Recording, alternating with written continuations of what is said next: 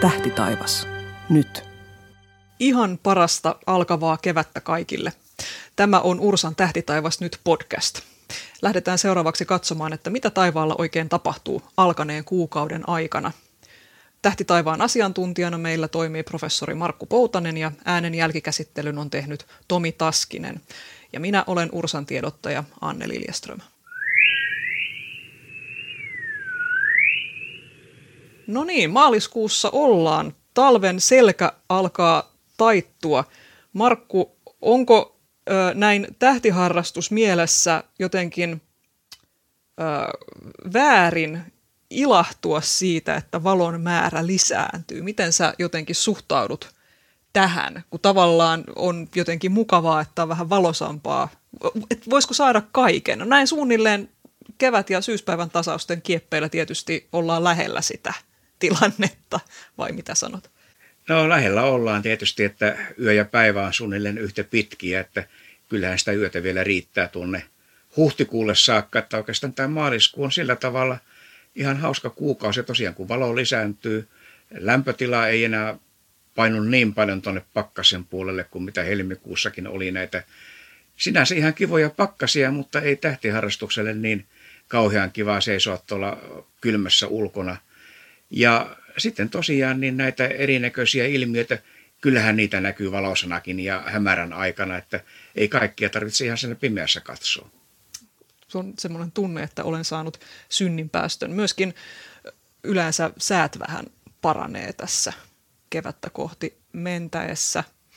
Mennään katsomaan tota maaliskuun tähtitaivasta, mutta mä jotenkin haluan tähän kertoa oman tällaisen jotenkin oivallukseni, mikä syntyi, kun valmistauduin tähän podcastiin ja katselin, katselin näitä tähtikarttoja. Mä tajusin oikeastaan nyt vasta, että miksi se on just niin, että siellä talviiltojen etelätaivaalla me nähdään niin paljon kirkkaita tähtiä, näyttäviä tähtikuvioita, niin kuin Orion ja Sirius ja ajomiehen kapella, kaksosten kastor ja pollux ja näin.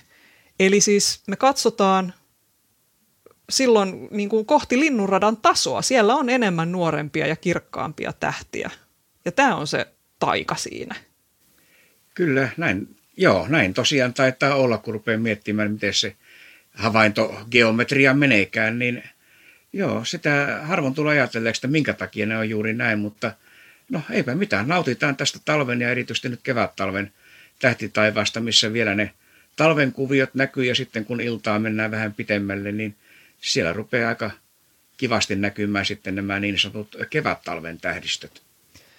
Ja, ja kevät, keväisin sitten siellä ikään kuin on jonkun aikaa vähän epätyypillinen tähtitaivas näkyvissä. Eikö sä yleensä sano näin? No näin, näin minä yleensä mainostan sitä ja se nimenomaan koskee sitten näitä myöhä, myöhäistä iltaa tai yötä oikeastaan siellä loppukeväällä enemmänkin, koska – se on se tähtitaivas, mitä me ei, ei paljon muulloin nähdä, koska sitten tulee kesää, kesä menee, ei siellä paljon mitään näe. Sitten syksyllä on jo taas ne syksyn tähdistöt. Eli tämmöinen, tämä kevät-talvi on juuri semmoista aikaa, että siellä on aika paljon sellaista nimenomaan etelätaivaalla nähtävää, mitä ei mihinkään muuhun vuoden aikaan sen paremmin illasta kuin aamustakaan näe, että sinne vaan sitten ihmettelemään näitä kevättalven ihmeitä. Mitäs siellä oikeastaan sitten on? Minkä, mitä, mitä tähdistöjä me normaalisti ei niin nähdä?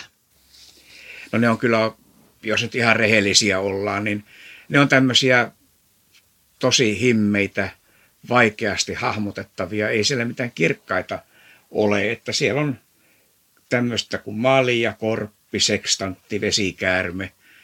Kuulostaa aika tutulta, mutta kuka tuntee? En, täytyy myöntää, että minä itsekään niitä kovin montaa sieltä ole koskaan nähnyt, mutta tähtikartta esiin ja sitten jos on tämmöinen oikein kunnon kevättalvinen yö, missä kuulas tähtitaivas näkyy ihan sinne etelähorisonttiin saakka, pimeä paikka, niin niitä voisi yrittää sieltä vähän hahmottaa, miten ne oikein menee. Tosiaan maaliskuun alussa tuossa aamuyön aikaan kello kahdelta suunnilleen, niin siellä etelän suunnassa olisi nimenomaan ihan matalalla olisi tämä myyttinen korppi, jota kauhean moni ei varmasti ole nähnyt, mutta siellä on myöskin sitten neitsyt ja leijona ja vesikäärme. Kyllä, ja leijona on nimenomaan se, joka on tämmöinen, voisi sanoa, oikein tyypillinen ja monelle varmaan tuttukin kevät-talven tähdistö. Eli siinä leijonan tämä läntinen tai niin kuin oikea reuna, niin sehän on tämmöinen vähän niin kuin peilikuva kysymysmerkistä, missä se leijona kirkkain tähti Regulus on siellä alapäässä ja sitten se e, kysymysmerkin kiemura siinä peilikuvana nousee ylöspäin, niin tämä leijonan tunnistaa aika helposti ja kyllä siinä vähän mielikuvitusta käyttää, niin voisi jopa kuvitella näkemänsä tämmöisen makavan leijonan. Ja se Regulus on ikään kuin etukäpälien kohdalla suunnilleen sitten. Kyllä. Mutta meillä on keväällä muutakin tällaista, nimittäin kevätpäivän tasaus. Nythän siis kevätpäivän tasauksen aikoihin päivä pitenee noin kuudella minuutilla joka päivä Helsingin korkeudella ja sitten pohjoisempana muutos on vieläkin nopeampaa. Tähtitieteellinen kevät alkaa. Mitä, mitä ilmiöitä liittyy kevätpäivän tasaukseen? No siinä tietysti juuri tämä yön ja päivän vaihtelu, eli kun tullaan kohti kevättä, niin aurinko siirtyy radallaan tai näennäisellä radallaan, niin eh, taivaan palon eteläpuoliskolta pohjoispuoliskolle, eli kevättasauspäivänä se juuri on siinä, paistaa kohti suoraan maapallolla päivän tasajalle. Ja sen jälkeen se on, on sitten siellä pohjoisemmalla pallonpuoliskolla, eli tämä eh, päivä pitenee. Mutta oikeastaan tähtitaivaalla, niin semmoinen ilmiö minkä huomaa aika selvästi näin kevät-talvella, on se, että tuo tähtitaivas näyttää muuttuvan ihan tavattoman nopeasti. Ja sehän johtuu yksinkertaisesti siitä, että kun tähtitaivas on aina samassa asennossa neljä minuuttia aikaisemmin kuin mitä se oli edellisenä iltana, niin nyt syksyllähän on tämmöinen vastakkainen illuusio, että kun päivä lyhenee, niin se lyhenee suunnilleen sen verran, että aina kun tulee hämärää tai pimeää, tähtitaivas näyttää olevan suunnilleen samassa asennossa – keväällä mennään täsmälleen päinvastoin. Eli kun nämä päivät, lyhenee, äh, päivät pitenee ja yö lyhenee, niin tämä neljä minuuttia, kun tähtitaivas on aina samassa asennossa seuraavana päivänä aikaisemmin, siihen tulee vielä tämä illan piteneminen, niin se keväinen tähtitaivas näyttää muuttuvan ihan tavattoman nopeasti. Kun menee viikko tai kaksi, niin tuntuu, että ne on ihan erinäköisiä. Eli, eli tämmöinen illuusio myös. Joo, ja samaan aikaan sitten, kun aurinko näyttää nousevan taivaalla korkeammalle, koska maapallo kääntää pohjoisnapaansa ää, kohti aurinkoa, niin aurinko alkaa sitten myöskin lämmittää enemmän. Tämä on yksi näistä Bongaa 100 havaintohaasteen tärpeistä bongauskohteista, eli auringon lämpösäteilyn huomaaminen. Milloin suunnilleen aurinko alkaa lämmittää? Voiko sellaista sanoa? No kyllä se aika paljon olosuhteista taitaa riippua. Kyllähän sanotaan nyt helmikuun puolella hyvinkin, kun on aurinkoinen päivä ja on, sisällä ja aurinko paistaa ikkunasta, niin senhän tuntee ihan selvästi, miten se lämmittää. Tammikuussa sitä ei vielä huomaa. Ja sitten kun tullaan maaliskuun puolelle, niin jo ulkona tämmöisessä ö, lämpimässä paikassa etelä-seinustalla, mihin ei tuuli käy ja aurinko paistaa siihen, niin sehän lämmittää oikein mukavasti. Eli se pikkuhiljaa siinä alkaa, että vaikea niin kun sanot, koska se ihan oikeasti rupeaa lämmittämään tai se tuntee sen lämpösäteily, tuleehan sitä koko ajan, mutta se talvella, kun se on matalalla, niin se tietysti sitten e, kaikki katoaa sinne matkalla ilmakehään. Ja eikä se tietysti tässä vielä maaliskuussakaan, niin sillä tavalla sitten aamulla tai illalla, kun aurinko on matalammalla, niin vielä jaksa lämmittää. Mutta keskipäivällä niin kyllä se on jo oikeastaan sanotaan nämä pakkaset, jotka helmikuussa oli, niin niitä samanlaisia pakkasia ei enää tule, koska aurinko pystyy jo lämmittämään sitten aika kivasti. Me jotenkin usein arkiajattelussa ei pysähdytä miettimään sitä, että aurinkohan on siis tähti. Ja, sen lisäksi, että sieltä tulee jo tätä näkyvää valoa, mutta sieltä tulee hirveästi muunkinlaista säteilyä, muun muassa tätä lämpösäteilyä. Eli mitäs kaikkea säteilyä auringosta ylipäätään tulee? Kyllähän sieltä tulee koko tämä sähkömagneettisen säteilyn spektri ihan kaikkein lyhimmistä gamma- ja röntgensäteistä sitten tämän ultravioletin näkyvän valon lämpösäteilyn kautta sitten mennään tuonne mikroaaltoalueelle ja radioalueelle. Eli kaikkia näitä periaatteessa pystytään havaitsemaan. Mutta aurinko tietysti on kaikkein kirkkaimmillaan eniten tulee juuri tätä näkyvän valon aluetta ja johtuen tästä auringon lämpötilasta, millä tavalla tämä eh, spektri on jakautunut sitten tai se voimakkuus sitten eri aallon pituuksille. Mutta sitten tietysti ihan tämän sähkömagneettisen säteilyn lisäksi tuleehan sieltä eh, muun muassa varattuja hiukkasia, mitkä maan ilmakehään törmätessään aiheuttaa vaikka revontulia. Eli kaikkia, kaikkea tämmöistä tulee ja tietysti se ongelma on se, että mehän ei niin kuin omilla aisteillamme oikeastaan pystytä havaitsemaan muuta kuin tämä näkyvä valo ja sitten jonkun verran tätä lämpösäteilyä, että kaikki nämä muut, niin vaaditaan joku tekninen laite, jolla sitä, niitä pystytään sitten havaitsemaan. Aivan. Ja tämä infrapunasäteily, joka on siis se lämpösäteily, niin sehän on sen tyyppistä säteilyä taajuudeltaan tai aallonpituudeltaan, että se saa niin kuin meidän molekyylit värähtelemään muun muassa veden sillä lailla, että se tuntuu. Sitten lämpöhän on oikeastaan niin kuin tällaista molekyylien värähtelyä. Joo, näin se mikroaaltouuni toimii. että näin sitä voi ajatella sitten, että voi pojat tässä lämpimällä seinustalla täällä vain molekyylini värähtelevät. Mutta kannattaa miettiä, että minkä, minkälaisilla tavoilla sitä auringon lämpösäteilyä voisi vois koettaa bongata. Öm, mennään katsomaan vähän nyt sitten planeettoja, jossa edelleen taitaa olla vähän niin kuin Marsin juhlat. Joo, kyllä se aika yksinäisellä saa juhlia. On tosiaan semmoinen vuosi tai semmoinen kausi nyt tässä menossa, että kaikki muut planeetat on enemmän tai vähemmän tuolla auringon suunnalla tai sitten niin matalalla, että ne Suomesta ei näy. Että kyllä se Mars on tällä hetkellä, voi sanoa, no Uranus illalla näkyy vielä, mutta ei se näy paljain silmin. Että niin. näitä paljain silmin näkyviä, niin Mars on se, joka vielä tässä kevät-talven aikana näkyy, mutta sekin kova kyytiä painelee tuonne auringon suuntaan, että kyllä nyt jos Marsia meinaa katsoa, niin parasta se on nyt tässä kevään, kevään ennen loppukevättä, niin sitäkin, sitäkin tuolta taivaalta etsiä. Eli periaatteessa, jos me ajatellaan aurinkokuntaa tällaisena kiekkomaisena järjestelmänä, jossa keskellä on aurinko ja sitten maapallo on jossain täällä, niin ne on nyt sitten vähän siellä suunnilleen kaikki muut hengaamassa siellä toisella puolella sitä aurinkoa tai ainakin hyvin lähellä täältä katsottuna sillä lailla, että, että ne näkyy siellä auringon, tai siis ei näy siellä auringon loisteessa, koska aurinko on niin kirkas ja planeetat niin himmeitä. Eli, kyllä, eli... Se, kyllä se loppujen lopuksi niin aika iso alue on, missä, missä ne planeetat ei näy, koska niin kuin sanoit, niin aurinko on kirkas.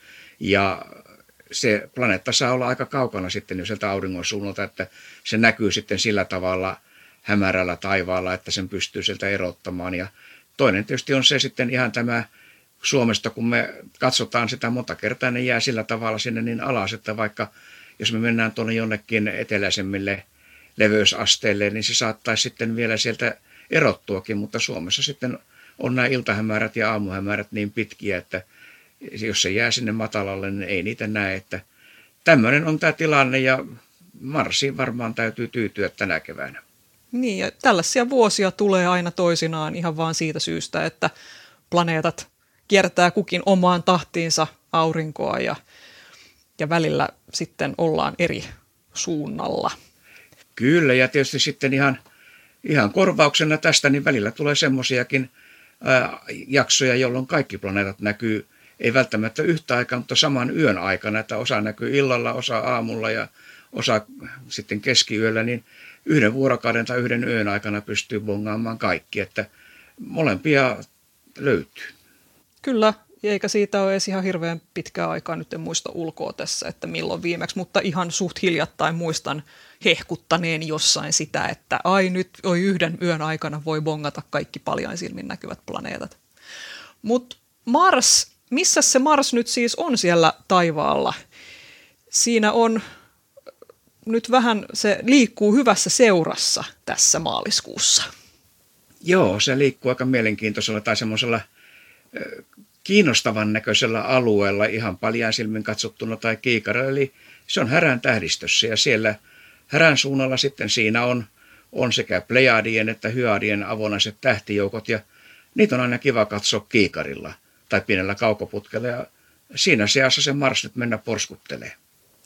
Mars on siellä Plejadien tähtijoukkoa kaikkein lähimmillään neljäs päivä maaliskuuta ja aika lähellä tuossa vielä niin kuin ensimmäinen viiva 11 ja sitten se siitä siirtyykin ihan siinä sitten koht siltään sitten se onkin jo lähellä sitä hyödien tähtijoukkoa. Siis seulaset eli playerit, nehän on varmaan niin kuin tuttu hassu pieni tähtirypäs siellä taivaalla, mutta pitäisikö kerrata vähän, että mikä, mistä ihmeestä johtuu se, että meillä on tämmöinen kökkäretähtiä siellä, kun ei mitään vastaavan näköistä ei oikeastaan näy muualla taivaalla. Mikä niin juttu ky- se on? Niin kyllähän näitä avoimpia tähtijoukkoja jonkun verran on ja ne on, se on tämmöinen tähtien, sanotaan, ei enää lastentarha, mutta koulu. koulu kouluikäisiä tähtiä. Eli tuota, tähdet syntyy tämmöisissä ryppäissä enemmän aina yhdellä kertaa ja sitten ne pikkuhiljaa hajaantuu sitä eri puolille taivasta. Ja kun ikää tulee tarpeeksi, niin niitä ei enää erotakaan sitten, että nämä tähdet on syntyneet sama. Sanotaan vaikka aurinko on syntynyt jossain tämmöisessä parvessa, mutta ei me niitä auringon sisaruksia enää tiedetä eikä tunneta, koska ne on hajantunut ympärinsä. Mutta Plejadit on vielä sen verran nuori tähtijoukko, että ne ei ole vielä ehtineet hajantua. Ja ne on sitten, sieltä näkyy, jos valokuvia, valokuvista katsoo, niin siellähän vielä välissä näkyy vähän tämmöistä pölyä ja, ja kaasua, josta sinne tähdet on syntyneet. Niin kyllä tässä kun jaksetaan muutama kymmenen miljoonaa vuotta odottaa, niin kyllä ne sitä hajaantuu. Tämä vähän niin kuin tekee mielessä, että on niin kuin nuorisojengi, jotka vielä niin kuin hengailee yhdessä, mutta sitten ne jossain kohtaa menee töihin ja hankkii perheen ja, ja tota, lähtee omille teillensä siitä. Mutta siis tämähän on hyvä, usein puhutaan, tai siinä, siellä nykyään näkyy kuutisen kirkasta tähteä. Usein puhutaan seitsemästä sisaresta, mutta se seitsemäs tähti, siitä on vähän niin kuin esitetty teoriaa, että se saattaisi olla yksi, yksi niistä tähdistä, joka on muuttuva tähti, eli sen kirkkaus vaihtelee, että et, et, niitä ei välttämättä erota sieltä kuin kuusi, mutta todellisuudessa niitä tähtiä on yli 500. Joo, ja siinä. nimenomaan kun katsotaan kiikarilla tai pienellä kaukoputkalla, niin niitähän näkyy ihan valtavan määrä. Että se on sillä tavalla tosiaan nätti kohde, ja tietysti tämä paljan silminkin niin se kuuden tähden näkyminen riippuu ihan omasta näkökyvystä. Kyllähän niitä tarinoita on, että joku pystyy näkemään vaikka yli kymmenenkin tähteä siellä hyvissä olosuhteissa, että sitä voi kokeilla. Pimeä paikka, rauhallinen paikka, mistä voi, voi katsoa ja silloin kun se näkyy tuolla suhteellisen korkealla taivaalla, niin yrittää katsoa, että kuinka monta sieltä voi laskea niitä tähtiä. Että kuusi on niitä, mitkä sanotaan noin normaalilla näkökyvyllä nähdään, mutta jos sieltä näkee enemmän, niin voi olla tyytyväinen, että nyt on hyvä, hyvän näköinen katsoja. hyvän näköinen katsoja. Tosiaan tämä nuori tähtijoukko on siis, puhutaan nyt tällaisista tähtitieteellisellä skaalalla nuoresta porukasta, eli ne on siis syntyneet vain noin 100 miljoonaa vuotta sitten ja tulee pysymään yhdessä vielä noin 150 miljoonaa vuotta. Eli niin kuin aivan vast, silt, vast siltään syntyneitä ja näähän on tosiaan, nämä on ainoastaan noin 14 valovuoden niin kuin halkaisijaltaan olevalla alueella, eli siis tosi lähekkäin toisiansa, kun jos ajatellaan, että maapalloa lähin tähti on noin neljän valovuoden päässä. Kyllä, ja siinä mielessähän tämä nyt hyvä muistaa, että nämä todella on niin yhteenkuuluvia tähtiä, että vaikka me näitä tähtikuvioita, tähdistöjä tuolla taivaalla katsellaankin, niin useinhan kyse on siitä, että ne vaan sattuu näkymään samalla suunnalla ja todellisuudessa ne on hyvinkin kaukana toisistaan, mutta tässä nämä tähdet todella on ihan siinä yhdessä ja samassa paikassa, eli ne muodostaa tämmöisen yhtenäisen tähtijoukon. Joo, kyllä. Ja Seulasille on, on tota, useitakin nimityksiä löytyy ihan suomen kielelläkin. Onko sulla mitään omia suosikkeja? No ei, ei sillä tavalla, että niitä seulaset ja seitsemän tähdet ja mitähän kaikkia niitä onkaan. Ja kyllä se on oikeastaan aika luonnollinen sillä tavalla, että se on kuitenkin se on aika silmiinpistävä, kun on pimeä taivas ja katsoo ja sitten tämmöinen ihmeellinen tähtirykelmä, niin ei, ei tarvitse ollenkaan ihmetellä, minkä takia se on niin kuin sillä tavalla aikanaan jo kiinnittänyt huomiota ja saanut näitä monia nimityksiä sitten kansantarustoissa. Väinämöisen virsu ja Väinämöiset on tämmöinen yleinen nimitys, aikaisempi, vanhempi nimitys. Ja, ja tota, joskus puhutaan myös pikkuotavasta. Mun oma suosikki on kakaravasu. Jaha, toi taitaa olla, taitaa olla ihan uusi termi mulle. Kyllä, mutta sitten siis Plejadithan on helppo löytää sieltä taivaalta, mutta sitten kun Mars siitä vähän hiippailee eteenpäin kuun edetessä, niin sitten se on lähellä hyadeita, joka onkin sitten ei ollenkaan niin helposti sieltä löytyvä. Se on toinen, niin kuin sanoit, avoin tähtijoukko, mutta se on sitten vähän vanhempi. Se on vähän vanhempi ja siinä tosiaan on nämä tähdet ehtinyt ajautua jo kauemmas toisistaan. Ja se ei ole ollenkaan enää sillä tavalla niin näyttävän näköinen. Ja toki kyllähän se sieltä erottuu, kun sen, sitä osaa katsoa. Ja siinä on tämä härän kirkkain tähti Aldebaran, mikä on, tämä on vähän tämmöinen V-muotoinen tai auran muotoinen, mitä, mitä tämän sanotaan usein, niin nämä tähdet tämmöisessä eh, V-kuviossa, missä tämä Aldebaran on sitten siinä sen vasemmanpuoleisen sakaran päässä ja sitten ne himmeät tähdet siinä on. Ja nyt tosiaan tämä kuu on sitten tässä maaliskuun puolen välin nurkilla, niin on tämän eh, hyadien lähellä. Ja se ehkä sitten ainakin auttaa löytämään ja näkemään, missä se on. Se on kuitenkin se on aika iso, niin kuin Pleiadeihin verrattuna nämä hyarithan on paljon paljon isompi, että siinä mielessä se, sen näkeminen ei ole mikään ongelma. Ongelma on se, että sen tajuaa, että aha, nämä on, tämä on se hyarit. Kyllä.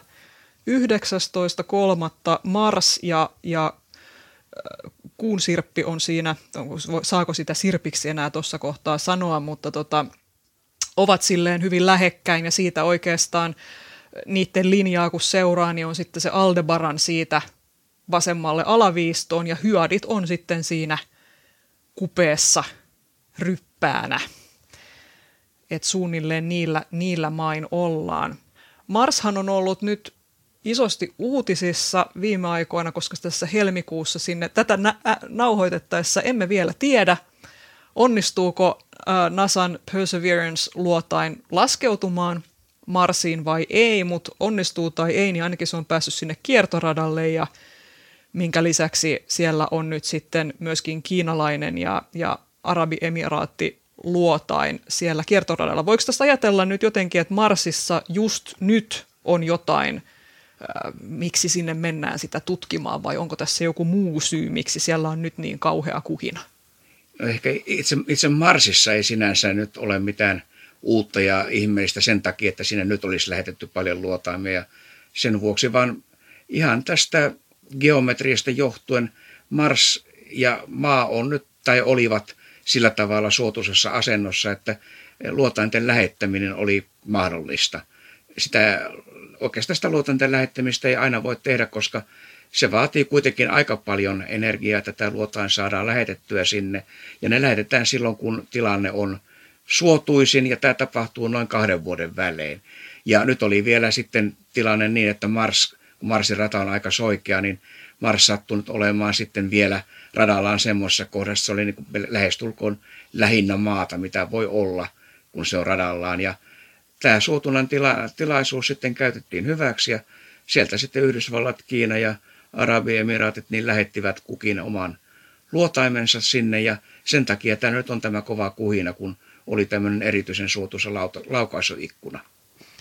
Ja onhan tässä vähän sitäkin, että Nasallehan ei sinänsä nyt ole mikään uusi juttu, että sieltä lähetetään luotain kohti Marsia, mutta Kiina ja Arabiemiraatit on tämmöinen, niin ne on uusia tässä nousevia, nousevia avaruusvaltioita.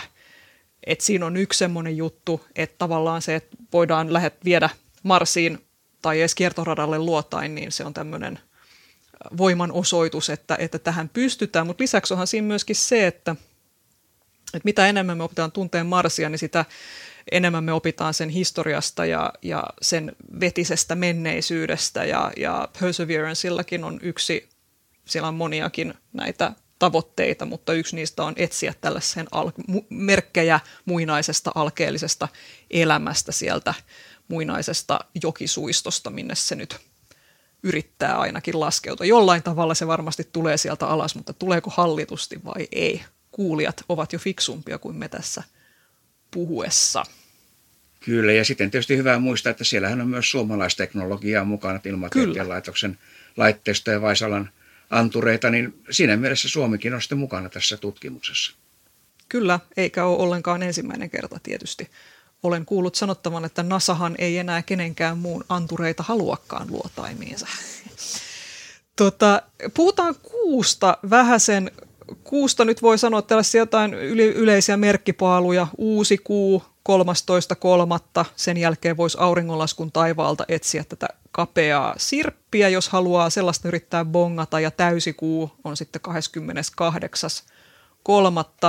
Mutta tähän meidän bongaa 100 havaintohaasteeseen liittyy yksi tämmöinen ilmiö, mikä on jotenkin ilmeinen nimenomaan keväisin.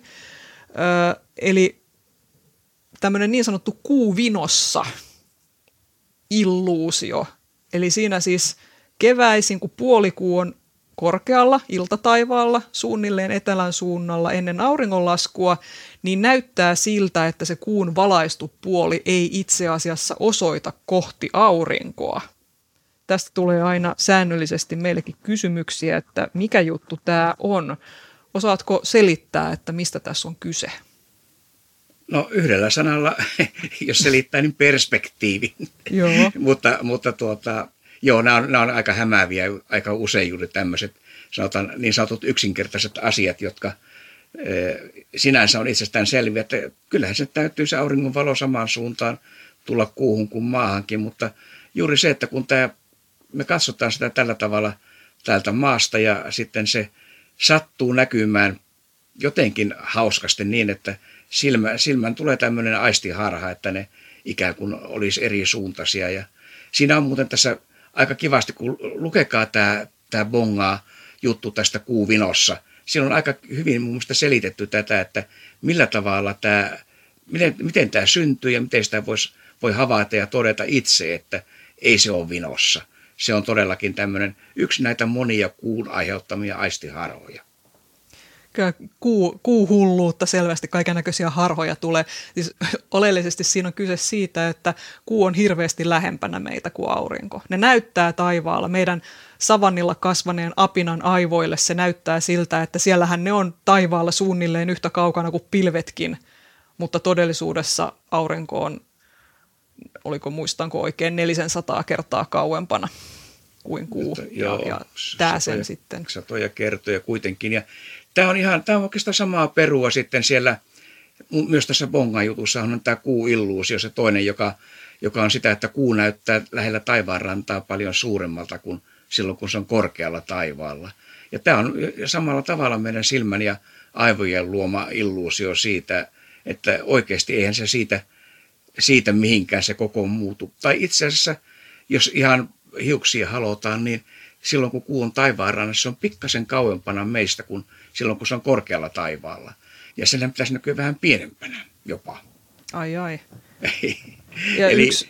eli, eli tuota, tavallaan tässä, tässä on juuri se, että me niin kuvitellaan, yksi, yksi syy tähän, juuri tähän kuuilluusioon on se, että me kuvitellaan, että ei toi taivaan kansi, mikä tuossa meidän päällä kaareutuu, että se ei ole mikään tämmöinen pallo, vaan se on vähän tämmöinen pesuvati, litteä tästä päältä ja sitten se ulottuu tuonne hirveän kauas. Ja sitten kun aivot kääntää sen siihen, että se samankokoinen kuu möllöttää siellä korkealla tai sitten se on siellä pesuvadin reunalla siellä kaukana, niin senhän täytyy olla isompi, koska se, koska se niin kuin on siellä kaukana. Niin kaikkia tämmöisiä.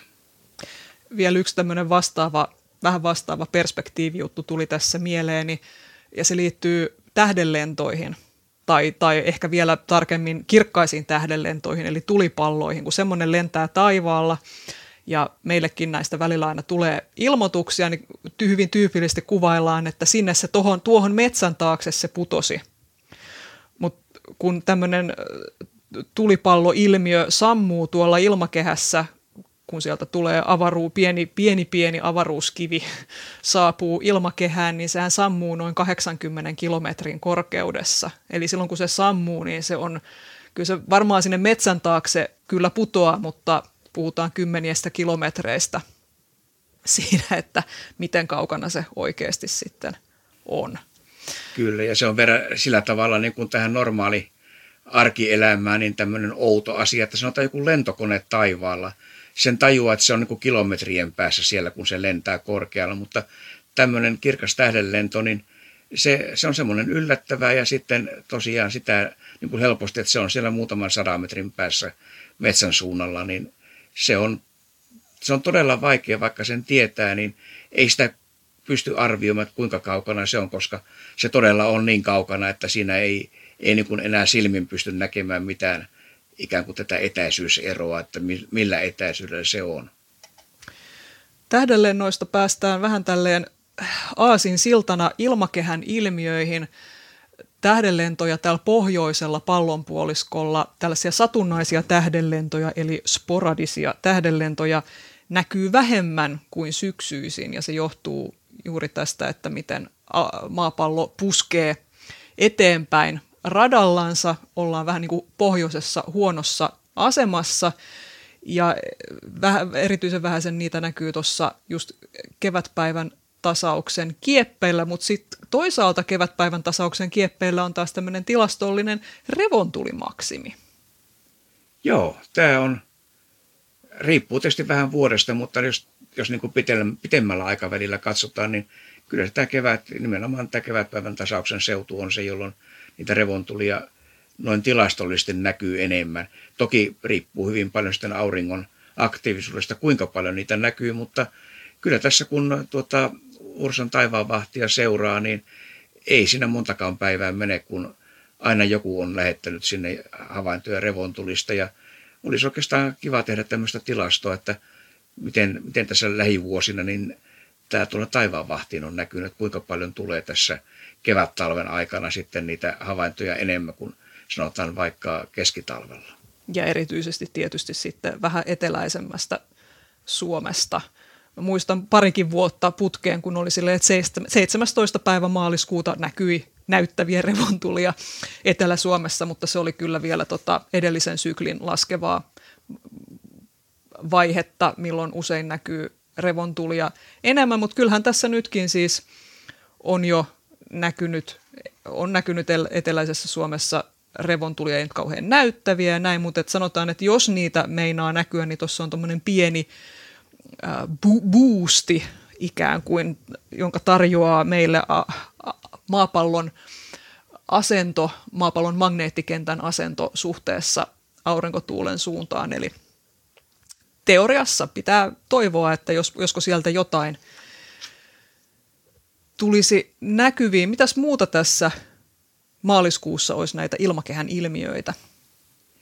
No kyllä siellä, jos sanotaan näitä muistellaan vanhoja, niin vielä ehkä saattaa helmiäspilviä olla, mutta sen, se season aika alkaa olla ohi. Että Eikä niitä ole nytkään kauheasti ei, näkynyt. No ei, ei. Itse asiassa mä tässä juuri rupesin miettimään, että onko tuolla taivaan vahtiinkaan ei sinne monta helmiäspilviä havainto koko talven aikana tullut. Että tämä taisi olla aika huono kausi tässä tänä vuonna, mutta tuota, haloja, tavallisia haloja, mitkä syntyy tuolla korkealla – ilmakehässä, niin kevät on semmoista halotteluaikaa sitten. Kyllähän niitä näkyy ympäri vuoden, mutta keväällä aika usein niin voi, voi olla tuolla, sitten katsotaan auringon suuntaan, niin siellä sitten näkyy ihan ne tavalliset sivuauringot, näkyy auringon kehää, näkyy kaikkea muuta. Ja näitä tietysti tulee, tulee kyllä, nyt sanotaan tietysti talvella tässä kovilla pakkasilla oli näitä erinäköisiä jääsumuihin liittyviä, mutta nyt kevättä kohti mentäessä, niin ne sitten siirtyy tuonne yläilmakehän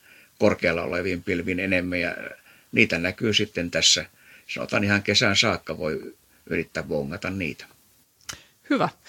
Tämä oli katsauksemme maaliskuuhun. Ellette ole vielä osallistuneet, niin käykää tutustumassa Bongaa 100 havaintohaasteeseen sivulla bongaa100.fi. Vielä ehtii mukaan oikein hyvin. Ja me nähdään sitten huhtikuussa.